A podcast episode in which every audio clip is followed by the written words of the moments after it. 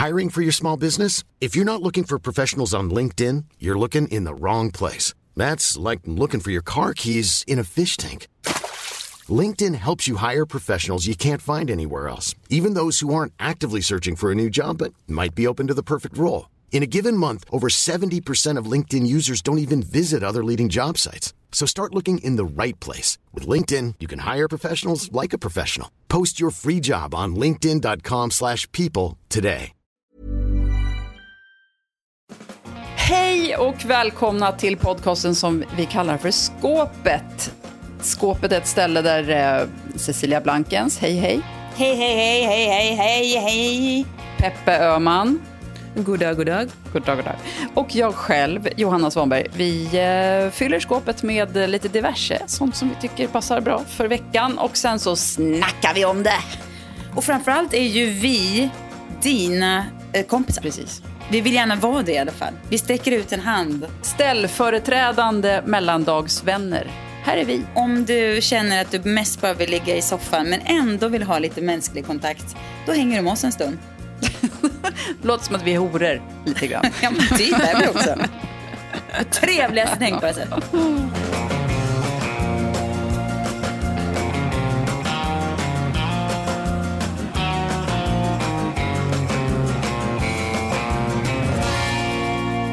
Peppe, du, du lever ju och verkar i eh, Los Angeles. Ja. Och där har det ju varit jul precis som i övriga eh, världen. Eller ja, i alla fall vi som firar jul då. Men kan du berätta lite om julen i LA? Men här finns det ju palmer och eh, ganska lite snö och jag tror att därför överkompenserar alla extremt mycket. Det är ju också kanske det amerikanska sättet att ta till sig världen, att man överkompenserar på alla sätt man kan. Allt ska vara lite extra. Men eh, det är ju inte så här modesta julgransprydnader folk har, eller julhusprydnader, utan det är verkligen så att man, precis som under halloween så går man all in.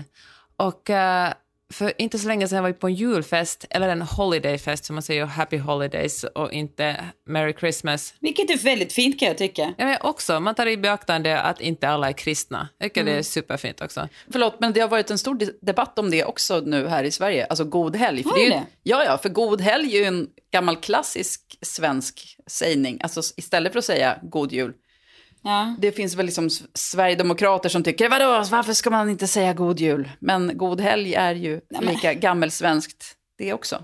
Jag tänker så här också, att inget förbjuder ju någon att säga Merry Christmas eller God Jul, men det är ju också respe- att välja någonting annat, är kanske ett respektfullt sätt att säga att. Ja, men jag var på en så eh, cool julfest häromdagen. Det var, en, eh, det var ett par kompisar till oss som hade tagit en snökanon och blåst ut en hel snöbacke på gården. Alltså man kunde åka pulka på gården och sen kunde man stiga av pulkabacken och eh, gå över gräset i t-shirt och eh, ta en drink under palmerna och så kunde man Alltså. återvända till pulkabacken.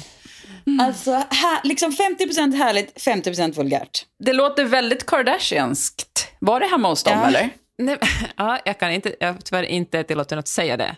Nej, men, eh, det är ju, men alltså, jag tror också att när man bor tillräckligt länge i USA så måste man helt enkelt släppa den där känslan att är det här vulgärt? Man tänker att det här är bara amerikanskt liksom. Så här, Jo, jo. Så här jobbar de. Jag tänker egentligen faktiskt tänker jag mer så här resursmässigt. Alltså vad det liksom kräver av någon slags så här lyx att så här producera fejksnö och ta ut som ska smälta i sol. Alltså du vet, det blir liksom en Men sån... vet du vad? Det tänkte jag också på. Men sen, jag tänkte på det här, faktiskt, hela natten efteråt tänkte jag på det, eller inte hela, men jag funderade mycket på det.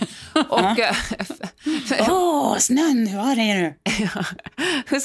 Men jag tror faktiskt inte det var så farligt eftersom det här var snö, alltså det var ingen fake snö, det var riktig snö. Och, Ja, ja. eh, och, det var, och den låg på några halmbalar och så tänker jag sen det smälter, smälter den liksom och uh, blir vatt, vattnar gräsmattan. Jag tror av alla mycket klimatvidriga saker som amerikanerna gör, eller som våra kompisar gör som verkligen åker privatjet över liksom, landsgränser och inom USA, så var det här hörde till liksom, de mindre sakerna. Ja. Jag tror det var första gången Maj-Lis verkligen kände snö. Hon, hon var i Stockholm en jul, men då var hon bara två och då snöade lite. Så då, men det är den senaste gången hon verkligen upplevde snö. Och ehm, jag kände, det var verkligen väldigt kul att åka pulka, men jag kände också att jag är nog ingen snömänniska. Det var precis vad jag ville ha. Två timmar av sporadisk pulkaåkning och eh, sen tillbaka ut till palmerna. Mm. Och jag hoppas att du berättade för Majis att det här är inte snö på riktigt, utan snö på riktigt är slask, den är brun, den är lite grann som slush i konsistensen, den är vidrig, den kommer förstöra alla dina kläder. Det är snö. Hörrni, jag läste en så otroligt härlig text. Jag vet inte, hur är ni? Eh, prokrastinering. Åh, oh, jag tycker det är svårt. Det, det känns som jag säger kastrering, fast Ja. Något, en, är, det gör jag väl både inte. Johanna och jag är för pro-kastrering. Prokrastinering. Kastri, kastrering. Vi är pro-kastrering och vi är prokrastinerare. Ni är det. Mm. Men Ja. är inte alla det? Nej, jag tror att den, det finns absolut sådana som bara gör det de ska och sen är de klara. Men Johanna, Mm. du är ju extremt oprokrastinerig aura ändå, får man säga. Ja, det har du Oj. faktiskt. Nej, Va? men grejen är att så här, vet du vad, jag prokrastinerar enormt mycket tid. Men sen när jag väl gör grejer, då gör jag dem väldigt snabbt ofta. Ja, ja. För då har jag, jag tror att hjärnan har förberett sig under all denna prokrastinering man har hållit på med.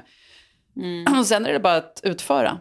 För du är ju en person som är så fem minuter före eh, Ja. på plats. Och smsar om du är två minuter sen bara, vilket typ aldrig händer. Men om du Det skulle vara är det så här, uppskattas. lite sen, det, alltså två minuter, det tycker jag ändå man får så här, det behövs liksom knappt meddelas, tycker jag. Men det, Ja. sånt är du noga med. Jag försöker sluta med det, ska jag säga. Det är ett av mina nyårslöften, att vara lite mindre noga med att smsa om jag är några minuter sen.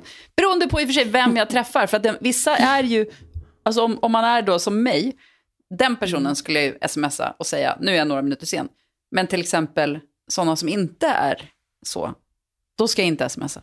Ja, Vet du vad, alltså, jag uppskattar det så mycket när folk är i tid. Jag tycker att, eh, jag förstår, alltså bor man, ibland är man inte i tid det, och det är okej, ibland händer det grejer. Men folk som alltid är lite sena, handlar det inte om att man inte riktigt respekterar den andra människans tid då? Ja.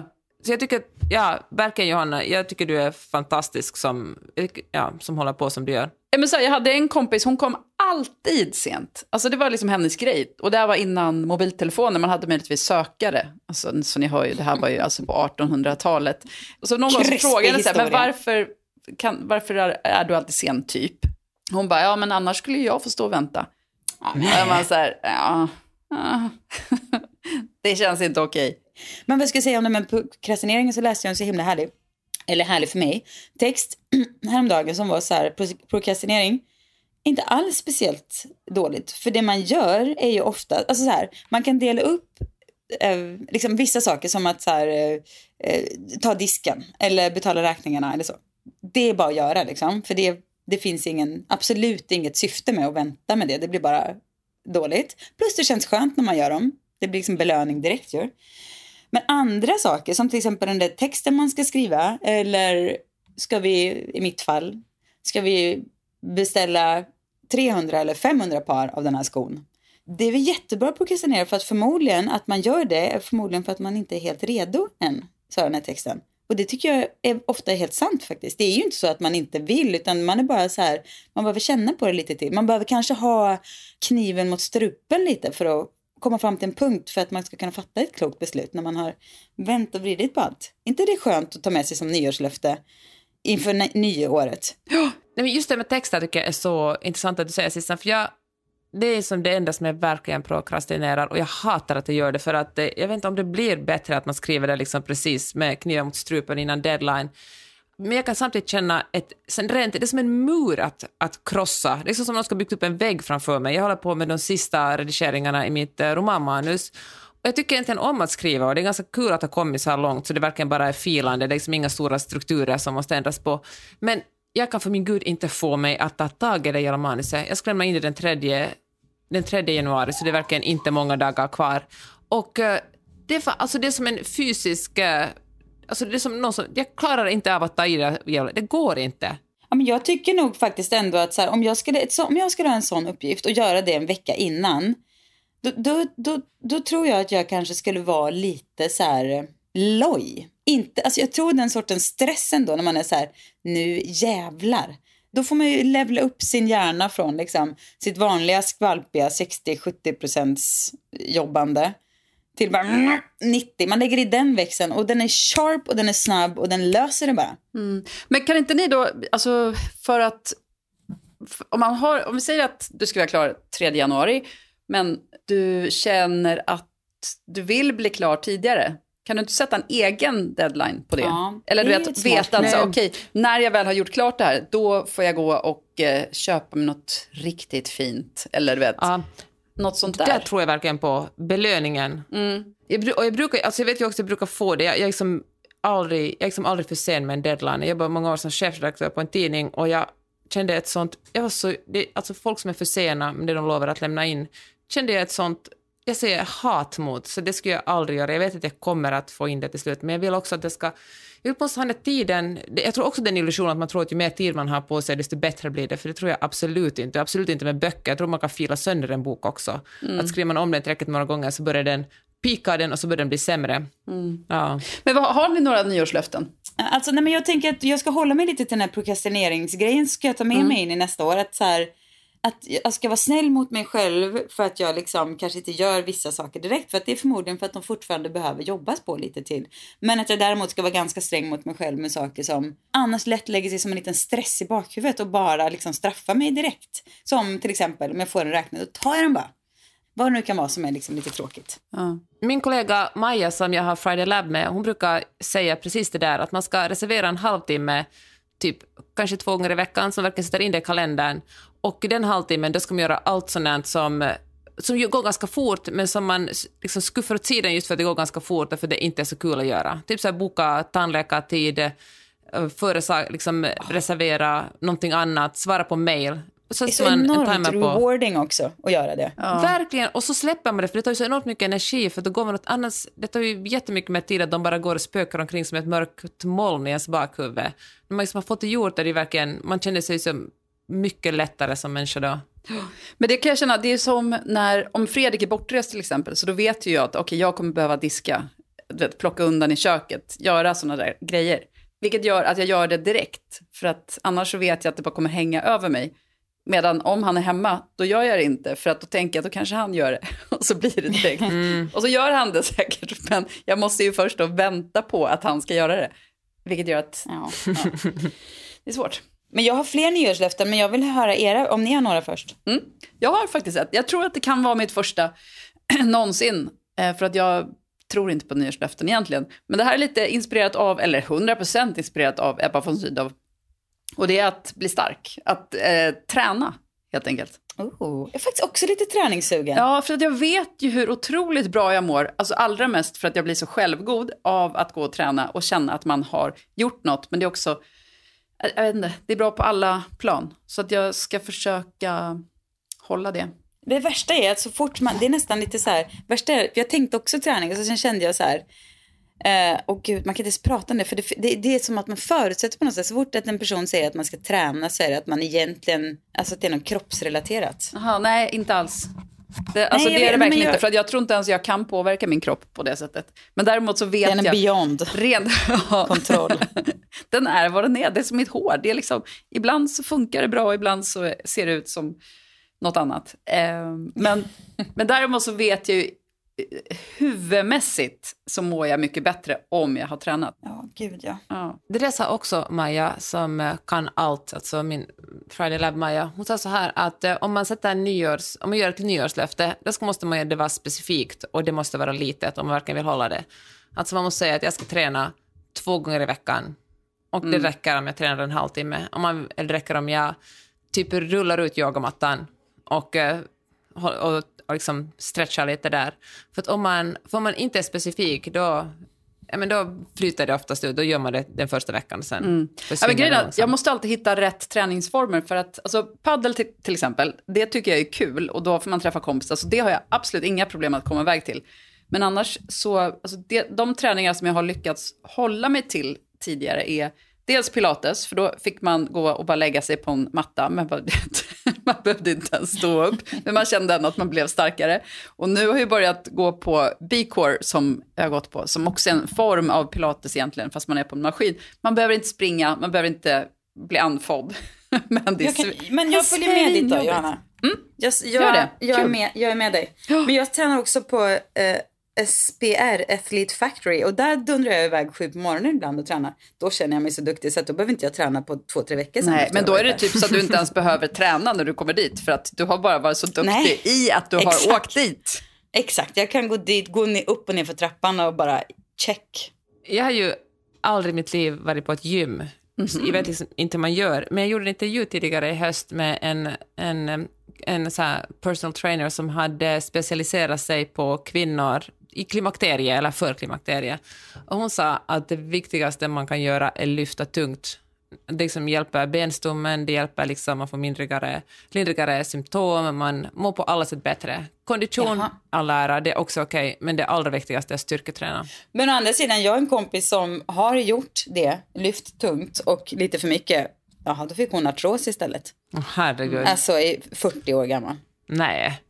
Så att jag vet inte alltså. Lagom är bäst.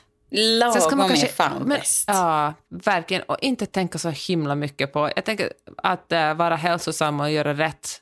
Det kanske, nu när jag säger det högt tror jag det ska bli mitt nyårslöfte. Att vara lite slarvigare med allting. Äta lite mer ohälsosamt, alltså röra på mig lite mindre, börja röka. Nej, det ska jag inte göra. Men, men alltså, det blir också att allt ska vara en sån jävla prestation och man ska vara så himla duktig. Det är ju det är ju så tröttsamt. Ja men Peppe, vet du, det är också väldigt off-brand för dig att vara duktig alltså. Va? Vad säger du nu egentligen? Nej, jag Du säger... menar att Peppe alltid är dålig? Är det det vad du säger? Nej. Är det så här vi ska slå avsluta året? Ja, nej, det var såklart jag inte menade. Jag menar att det är liksom inte, det klär inte dig att vara så här duktig. Förstår du? Du kan ju, det är alltså ju sen en- kan man ju vara duktig och vara bra på sitt jobb och så. Men att vara så här, känna att man måste vara så här, äta, alltså det klär inte dig va? Det känns inte som att det matchar dig. Du är liksom lite för cool för det Peppe. Så du kan, du kan släppa det nu. Då var det klart. Vad var skönt. Vi kan sluta den här podden med dessa ord. Ja.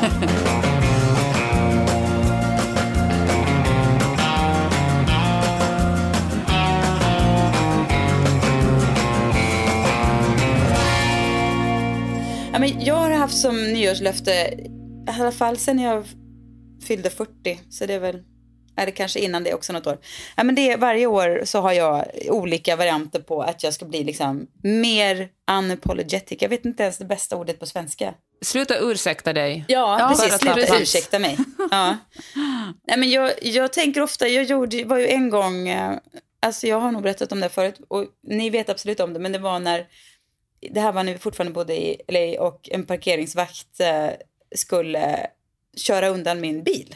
Just det, jag älskar den historien. Ja, men jag hade gjort allt enligt äh, rätt. Det var inget, det fanns ingen som hade någon som helst anledning att boxa iväg min bil. Men de fick för sig att jag hade ja, gjort, att jag hade stått för länge och att jag hade varit på, man fick bara vara på liksom kaféer som låg runt den här parkeringen man ska stå där. Bla bla. Jag hade gjort allt rätt, inget av det stämde.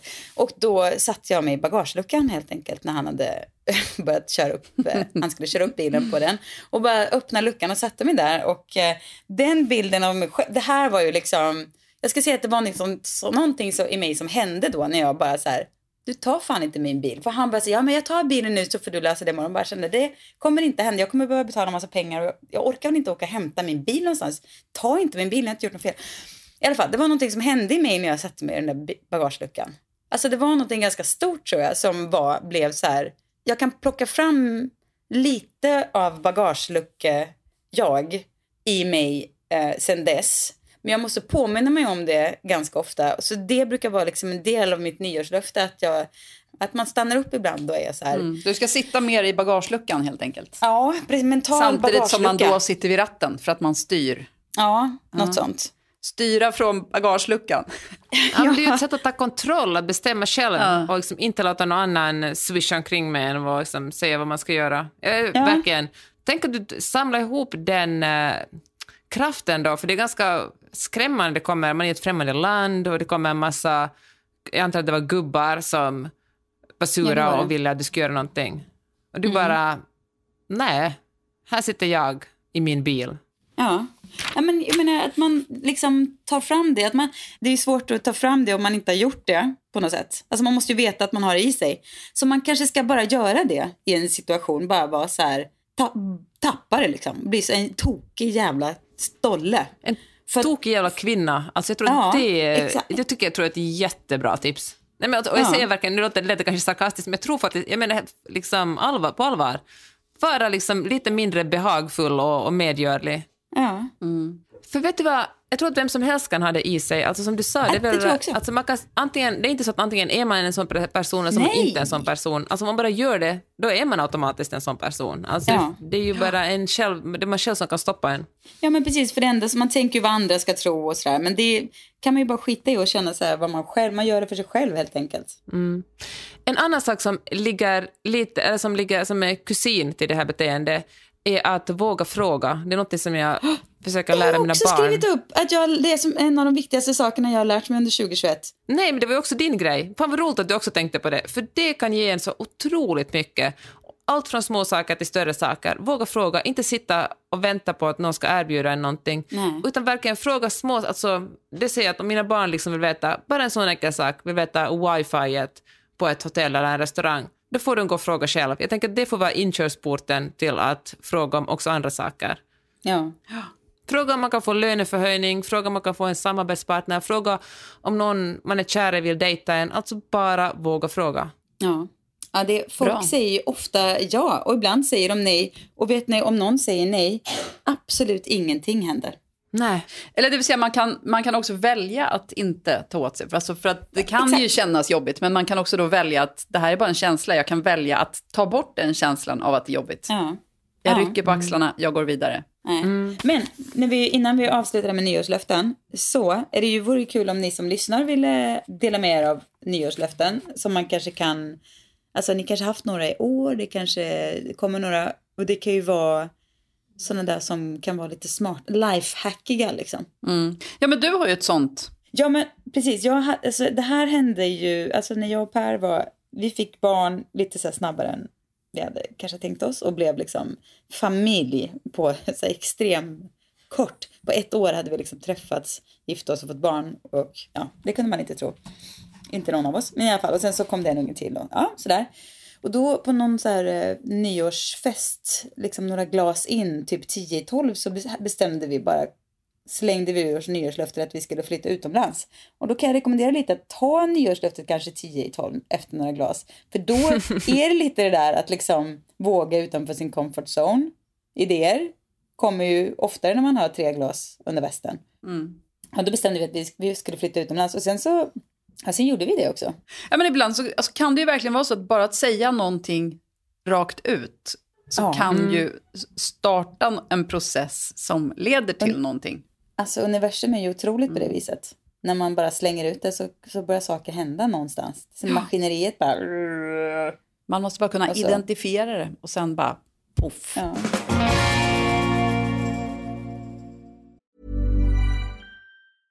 Hiring for your small business? If you're not looking for professionals on LinkedIn, you're looking in the wrong place. That's like looking for your car keys in a fish tank. LinkedIn helps you hire professionals you can't find anywhere else, even those who aren't actively searching for a new job but might be open to the perfect role. In a given month, over 70% of LinkedIn users don't even visit other leading job sites. So start looking in the right place. With LinkedIn, you can hire professionals like a professional. Post your free job on linkedin.com/people slash people today. There's never been a faster or easier way to start your weight loss journey than with PlushCare. PlushCare accepts most insurance plans and gives you online access to board-certified physicians who can prescribe FDA-approved weight loss medications like Wigovi and Zepbound for those who qualify. Take charge of your health and speak with a board-certified physician about a weight loss plan that's right for you. Get started today at plushcare.com slash weight loss. That's plushcare.com slash weight loss. plushcare.com slash weight loss. Okej, det har inte direkt med nyårslöften att göra, men det är en moralisk fråga som det inte heller finns något rätt eller fel svar på. Men det är någonting som jag tänkte på i min roman, för jag har tänkt mycket på att hur ska jag... Den handlar mycket om otrohet och jag vet att, att när det kommer ut så kommer jag, om jag har tur, eventuellt att göra intervjuer och då kommer folk, eller journalister, vara intresserade av att tala om otrohet och vara så att jaha, men baserades här på att du är otrogen? Och då, nej, det gör det inte.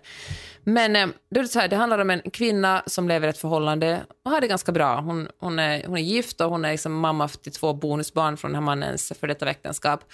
Och eh, hon vill ha en egen, eh, hon, vill liksom, hon längtar jättemycket efter barn, att liksom, bli gravid själv. Och för varje år så skjuter hennes man upp det här. Liksom han bara, men vi ser nästa år. Vi, kanske inte, jag är inte redo nu. Och så upplever hon att trots att de har det ganska bra i den här relationen så är det hon som tar hand om allt, eller det mesta av det oavlönade hushållsarbetet. Det är hon som planerar och ser till att barnen har kläder i rätt storlek och köper julklappar på förskolans uh, julfest och allt det här som kvinnor gör. Och då löser hon det genom att vara otrogen en gång om året. Hon träffar en älskare en gång om året och hon känner att hon får så mycket glädje och energi av att träffa den här personen att det på något sätt balanserar ut allt annat skit i livet.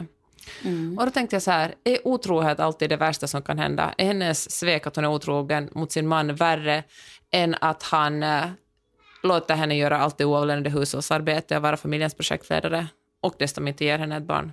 Um, alltså för mig skulle det nog vara det ja, i det här förhållandet jag är i nu. I ett annat förhållande som kanske inte kändes lika, vad ska man säga? Givande liksom? Eller liksom. Nej, precis. Uh. Så hade jag absolut eh, tyckt att det var helt rätt sak att göra. Jag tycker det är konstigt på ett sätt att göra saker som, alltså på grund av att du gör det här så får jag göra det här. Alltså som någon sorts straff eller som någon sorts eh, rättfärdigande. Jag tycker kanske att... Fast om man gör det bara för sig själv och det är inte så här, om det får en att få det att funka så, så spelar eller liksom, Ja men precis, jo, men jag menar om hon tänker att okej, okay, han hjälper inte till med de här grejerna så jag får göra det här. Det låter, ja. alltså, Ja, man kan inte riktigt sätta upp... Alltså nej, då... man kanske inte kan sätta så här lika med tecken mellan saker. Men sen så kan man ju nej. såklart, alltså hon kan ju säkert eh, försöka ursäkta det på sitt, alltså Nej, för sig själv. Bara genom att på tänka sättet. på det, på det sättet så bidrar ju hon alltså väldigt mycket till uselheten i relationen. Ja, man kan ju tycka att hon snarare borde göra slut och så blir hon ihop med älskan istället, som kanske vill ha barn. Eller typ bli med barn med älskan, göra slut med killen, ha sitt barn. nu har du en ny bok, Peppe, att börja Eller så på. slutar den så, vem vet.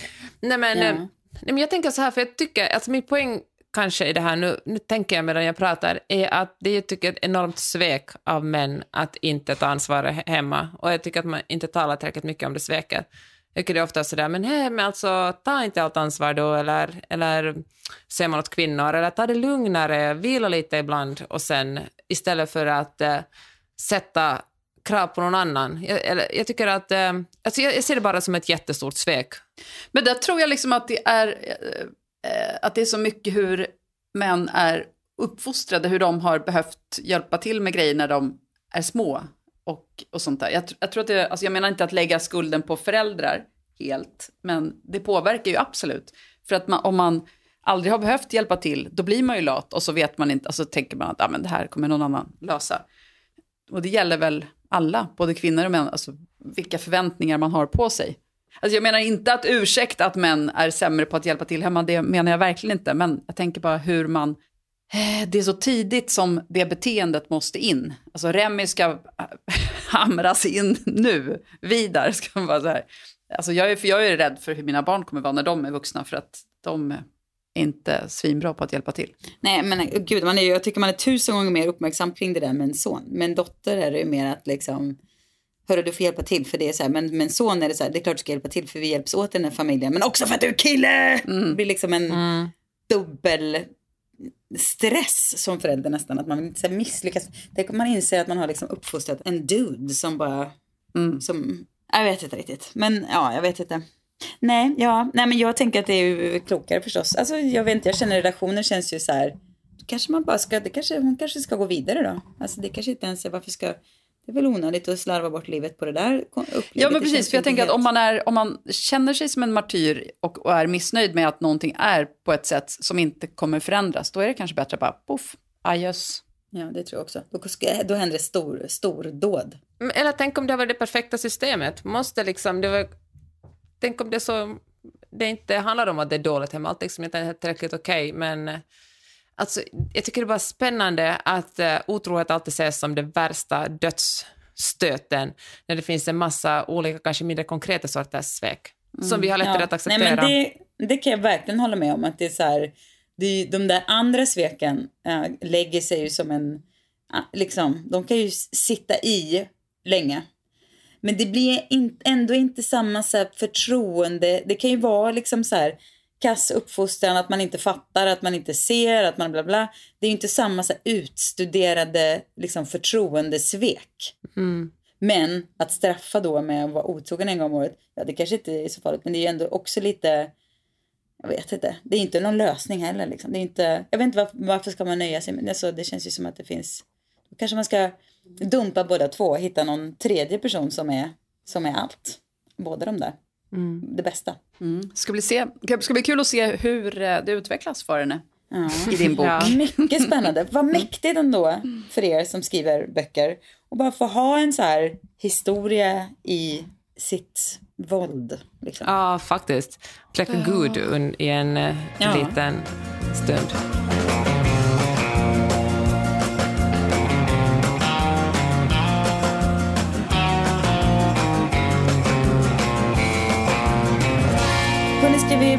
Vi blickar tillbaka på 2021, ska vi, har vi några bra saker som har hänt? Och eh, personligt, alltså saker vi vill tipsa om. Jag har tänkt så mycket på det här med 2021, att hur sjukt det är att de här senaste åren, just allting är bara i förhållande till covid. Känns det så? Ja, men lite grann. Alltså för att, vet, jag kan vara så här, åh vad glad jag är att vi lyckades bila till Frankrike i somras. Och sådär. Ja. Att, Men är inte det härligt då? Är inte det en jävla gåva att man kunna, kunna få liksom... Jo, absolut. Att, man är liksom perspektiven tacksam. har Ja. flyttats tillbaks på ett så otroligt ljuvligt sätt alltså. Att man är så pirrig över att vi ska gå på en festival i juli. Jag känner mig så här, oh, nu. Det hade jag inte gjort annars. Då hade man Ja. varit så blasé. Jag är så tacksam för det. Nej, men om man tänker på hur man reste förr och hur det Ja. var helt oproblematiskt för att det, fann, det var innan liksom flygskammandet ens hade börjat. Ja, det känns ju vulgärt tycker jag. Mm. Så här i efterhand. Vad lycklig man var över det. Det är väl så, ovisshet är liksom en... Det kan ju vara skönt att leva där. Och nu vet Ja, vi. det är väldigt skönt. Ja.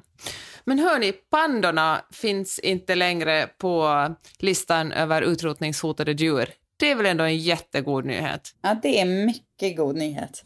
De som är så fruktansvärt gulliga också. Hur har gudarna kunnat skapa ett så fantastiskt djur? Jag tror att de luktar jätteilla. Jaha. Har du sett deras rumpor? Helt äckliga. Usch. Nej men rumpor, de har ju inte papper precis att torka sig. De är ju vilda djur. Nej, de är gulliga att se Låt på, dem men jag skulle inte vilja vara i närheten av en. Jag tror inte att de är så snälla. Nej, men de är gulliga i alla fall. Ja, det är de. Jag är glad att de inte längre är utrotningshotade. Här kommer till eh, positiv nyhet från 2021. Att Sveriges utsläpp var 46,3 miljoner ton koldioxidekvivalenter. Jag fattar inte riktigt det där med koldioxidekvivalenter, men Nej. vi skiter i exakt vad det betyder. Men ni förstår, det är något mätbegrepp av koldioxid i alla fall. År 2020. Och det är faktiskt en minskning med 8,9 procent jämfört med 2019. Och det är inte bara coviden, utan det är på främst in, lägre utsläpp inom industrin och färre inrikestransporter och sådär. Och, e- och fjärrvärme, och- alltså man har mm, elen, man använder bättre el helt enkelt.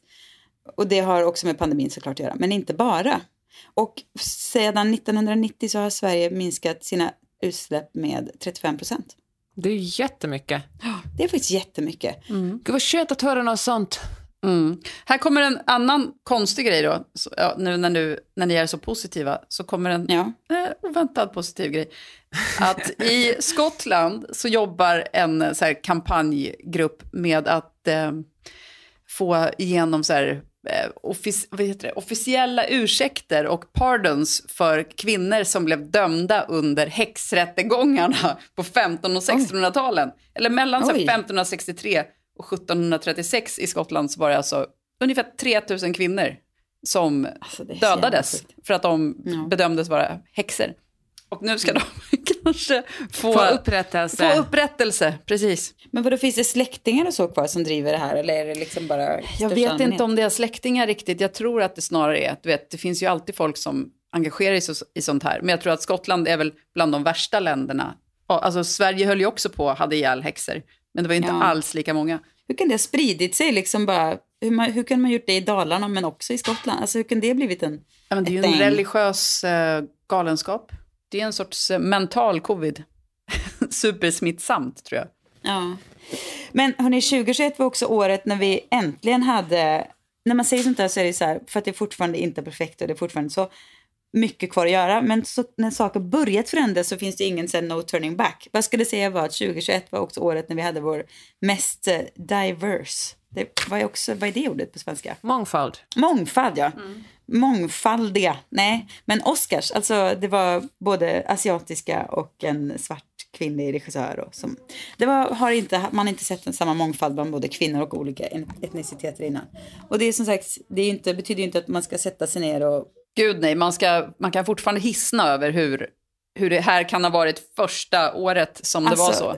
Det kan man absolut göra, men det gör ju liksom ingen skillnad. Utan det man får göra är ju bara känna så här peppen i att fan Mm. vad saker händer när man börjar snacka om det. Och när man Verkligen. börjar liksom ifrågasätta saker. Och då kan man driva både hela liksom utsläpp och klimatfrågan och eh, jämställdhet och etnicitetsrättvisa, rasism. Mm. Men ja, det kan hända så mycket alltså. Ja, och jag tror det är viktigt att man liksom tänker själv på det. Alltså så att om man är så gammaldags som jag är, att man har papperstidningar, verkligen bläddrar i dem också och tänker hur mycket kvinnor finns här och hur mycket man, och sen blir man lite irriterad om man, om man ser att det är flest män på sidorna.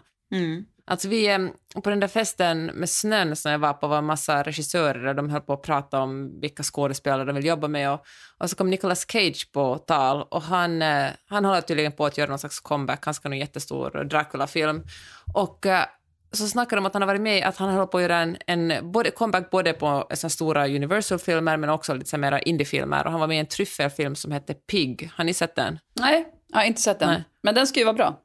Alltså, det fanns inga kvinnor med i den filmen. Alltså det fanns... Alltså en gång, man, det var lite snack om någons morsa, det var snack om en död fru och det var snack om, och så fanns det en eh, kvinna som jobbade på en restaurang. Det var de kvinnorna under nästan, under en, nästan en två timmar lång film som var med. Och det kan, så, när, konst är konst, fan man får göra vad man vill, men det är ju så ofta som vi utsätts för sånt här, att det är bara vita män som vi ser i alla filmer och liksom mycket av den musik vi lyssnar på och liksom i de tidningsartiklar vi läser och de politiker som röstas in. Så jag tänker att det Men då är kan bra. man ju bara göra på ett lätt sätt. Liksom tänka så här, det borde väl alla kvinnor solidariskt göra bara. Då tittar inte jag på den filmen. Ja, för det måste inte vara normen. Alltså jag tänker att vi är, vi är så vana vid det att vi inte ens tänker på det, men, eh, ja, men verkligen stänga av. Och sen tror jag också att det är inte alltid så att marknaden sköter allt. Ibland måste man också göra någonting mer aktivt. Jag vet att det finns något som heter Gina Davis Institute, som Gina Davis, skådespelaren från Thelma Louise, jobbar jättemycket med mångfald i film och då kan man men se vad sådana organisationer rekommenderar för filmer och kanske stödja dem. Och om man själv jobbar med casting så kan man ja, då är det kanske för sent att välja vilken sorts kön man ska kasta. Men, ja, ja. men ehm, i alla fall Jag följer Gina Davis på Instagram och det är ju, hon skriver ju jättemycket om det så det är spännande att, att läsa. Men också för att hon med jämnare mellanrum postar oerhörda bilder från Thelma Louise-filmen som man blir så glad av att se. Gud, jag går in och följer henne genast. Ja, det får du göra. Hörni, ska vi köra lite tips eller? Ja. Jag har Ja. idag samlat på mig nämligen eh, olika produkter som jag tycker har förbättrat mitt eh, 2021. Jag säger inte Jo. att de har gjort jättestor, jag vet inte hur mycket stor skillnad de har gjort. Jag har ingen bra badrumsbelysning, men jag har tyckt om dem. De har luktat gott. De Det har varit, långt. Ja, de har varit härliga att sätta på sig. Jag eh, tycker väldigt mycket om It's dem. brought you joy. Exakt. Jag har fyra stycken, orkar ni? Ja, givetvis. Dels, vi kan börja med en hårprodukt. Den heter Boho Pomade och den kommer från ett ekologiskt märke som heter Oway som jag aldrig hade hört talas om innan jag hittade den hos min frisör. Den luktar liksom lite nejlika och apelsin. Den är väldigt tjock, den är väldigt mysig. Man, hon, min frisör säger att man ska sätta på den, om man tvättar håret på kvällen ska man ha i den då och sen går man och lägger sig och sen ska man sova med den. Eh, Så det har jag ännu inte gjort, men det, det kommer jag göra. Den luktar otroligt. Men vänta, vad gör den med håret liksom? Ja, alltså den gör ju, mitt hår blir ju väldigt lätt frissigt. Så den här sätter ju ihop det lite mer. Den har väl lite fett i sig och grejer. Den är, Fett. den, är- någon sorts stadga fast fett. Ah, den är mysig. Lukten Ja. är absolut det absolut bästa. Kan du länka till den här? För det var lite svårt att förstå vad den hette faktiskt. Absolut, jag kommer lägga upp dessa på våran Facebook-sida. Boho Perfekt. Pomade. Boho Pomade. Mm. Eh, sen har vi då, ni vet, Mantle har vi pratat om tidigare. Älskar Mm. Mantle, alltså hudvårdsmärket som alltså Canna Beauty kallar de det väl. Mm. Deras The Rich Cream har varit toppen den här vintern. Alltså, alltså, jag älskar den så mycket. Ja, Och den luktar citronigt och mysigt. Nej, det är så härligt bara. Man, man trivs. Du vill inte vara utan. De är så så här... Mm. alltså jag känner att mitt ansikte är så här plump. På ett sätt som det inte brukar vara i december. Exakt. Och då så har jag då två till produkter som eh, kan ge lite mer, ännu mer glow. Dels har jag en, eh, något som heter Ginseng Into the Glow Brightening Serum som är från Origins. Som alltså är någon sorts serum som man har på. Luktar också lite apelsinigt. Jag kanske är eh, väldigt förtjust i det. Vet du vad, den har jag också. Tycker du om den? älskar den. Jag tycker jättemycket om den. Mycket härligt. Det känns som att man bara, poff, det händer någonting. Och sen Mm. ovanpå det så kan man då ta den här Erborian, eh, koreanskt märke som jag vet att du också har haft, Sissan. CC Dull Correct är den här. Ja, den är helt sjuk. Ja, Alltså helt otrolig. Ja. Det är typ det Verkligen. sjukaste jag varit med om. I- jag är ju praktiskt taget genomskinlig och på mig tycker jag den funkar. ja. Det var Åh, mina tips hörni. Vad har ni att tipsa mig om? Tips. Får jag slå ett slag för Lumene? Eller jag tänker att jag ska be om lov. Jag är som Sissan, jag tänker inte ursäkta mig för att jag slår ett slag för Lumene. Nej. Alltså, så otroliga produkter och prisvärda också. Det här är verkligen om man är Ja, men om man vill ha någonting bra men inte vill punga ut med supermycket stålar. Jag håller med, Och, de är eh, otroliga. Ja, men så bra. Då, om jag ska komma med ett specifikt tips så tycker jag att deras foundation är jättebra, som dessutom har SPF 20. Natural Glow Fluid heter det. Och eh, haft det många år. Ibland försöker jag testa någonting annat, men det slutar alltid med att jag återgår till, till Lumines foundation. Jätte, jättebra. Ja, men då vill jag tipsa om, eh, alltså nu, nu tar jag något helt annat där. Jag vill tipsa om en podd som jag lyssnade på häromdagen. Honestly är en podd med Barry White, höll jag på att säga. Nej, Barry Weiss, Barry, Harry, Harry, Barry, Worry Mice. Ba- Barry Weiss, ja. Hon har en hel eh, härlig timme när hon snackar med Kim Kardashian. Men det är Jaha. så mysigt alltså. Och det är så lätt att gilla Kim Kardashian för hon är så, alltså absolut lite så här, ja, jag menar, hon lever ju såklart, eh, jag menar, kommer från en värld som är, ja, hen- hennes värld. Men det är också spännande att få veta om, men det är så otroligt lätt att tycka om henne alltså. Trevlig prick bara. Jättemysig lyssning. Kul att lära känna henne. Honestly hette den alltså, sa du? Honestly, ja. Gud, Jag är så, alltså, nu kommer jag min cyniska jävel in här, men jag blir så skeptisk. Till sån, alltså, jag tror hon är säkert superhärlig, men hon är ju, tjänar ju också väldigt mycket på att man tycker att hon är superhärlig. Jo, men varför skulle hon inte vara det? Nej, man kan ju verkligen vara jättehärlig, men hon, det, hennes business är ju också att folk ska gilla henne. Ja, jo men det är det väl för alla, eller det är det väl för dig med på ett sätt. Alltså, Jo, jo, men alltså, det, alltså jag förstår vad Peppe menar. Det finns ju, alltså man kan ju låtsas vara en, tre, alltså en, en person som är trevlig utåt eh, i massmedia behöver ju inte vara en supertrevlig person privat. nej. Ja, men så är det i alla fall inte med den här intervjun med Kim Kardashian. Den känns väldigt så här, den är så här, du, det här med kulturell appropriering och så här. Den är väldigt så här vänskaplig och det är liksom verkligen två kompisar som snackar. Men den känns inte så här tillrättalagd och den känns inte över, alltså Men finns det några kritiska frågor då? Ja, men på ett, fast på ett vänskapligt sätt skulle jag säga. Det är ändå lite så här, men hur, hur, vad har varit, alltså det är, inte, det är ju inte en skjutjärnsjournalistikpodd utan det är liksom ett, ett samtal liksom så. Och den är absolut så här, lyfter ju upp alla hennes liksom otroligheter att hon liksom startade influencergrejen och så. Men, men jag menar den är inte heller så här, ja men jag vet inte. Den, inte, den, känns, den har både och. Allt behöver ju inte vara liksom uh, skjutjärnsjournalistik, men det, jag tycker Nej. ofta blir intressantare om det kommer kritiska frågor och också Jo, kritiska fast då hade hon ju kanske inte gjort den alls på det. Då hade det kanske blivit mer så här regisserat. Det här kändes som att hon var väldigt trygg och svarade på Mm. både allt. Och de frågade så här, who's your favorite SNL comedian, bla bla bla. Och då satt hon så här tyst och länge och bara, ah, now you set me up. Och sen så bara bytte de fråga så här för att hon, ja, du vet, det var ändå så här, Mm. Det var inte varken det det var, det kändes inte som en så planterad grej att nu ska hon berätta allt om det här eller inte. Ja, men jag vet inte, ni får lyssna själva. Den var mysig. Ja. Men jag, jag ehm, kände att jag fick en relation till Kim. Ja, Verkligen. Ja, men Sissan, det ville hon. Ja. Hörrni, nästa gång vi hörs så är det ett nytt år. Mm. Men ni får ha det så bra tills dess, höll jag på att säga. nu, nu loggar jag ur mig själv. Nej, men, eh, ja, men när vi hörs nästa gång så är det nytt år och eh, det blir kul. Hörni, ska man inte, jag tänker så här på nyårsafton, då är det fan paljetter, klackar, läppstift och stort jävla hår. Ja. Ja. Jag kommer bara vara bara med min familj, men de ska få se ett större hår än de någonsin har sett. Jag Kan lovar dig det, Sissan. Kan du sätta på någon så här dramatisk musik och bara kliva ut från sovrummet? Med liksom så Star Wars. motion. Da, Ja. da, da, da, Ja. da, dun, Exakt. dun. Den kör jag. Ja, det tycker jag du kan göra. Sen skrider jag. Tack för att ni har lyssnat.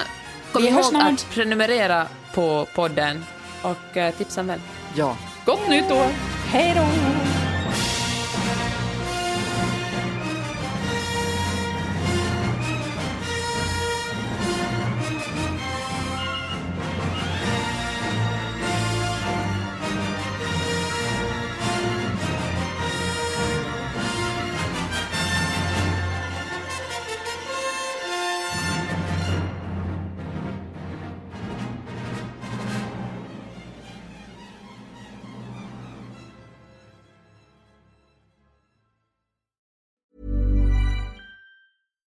Want flexibility? Take yoga. Want flexibility with your health insurance? Check out United Healthcare Insurance Plans. Underwritten by Golden Rule Insurance Company, they offer flexible, budget friendly medical, dental, and vision coverage that may be right for you. More at uh1.com. Planning for your next trip?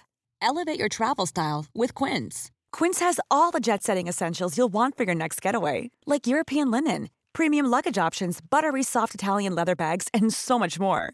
And is all priced at 50 to 80% less than similar brands. Plus, Quince only works with factories that use safe and ethical manufacturing practices.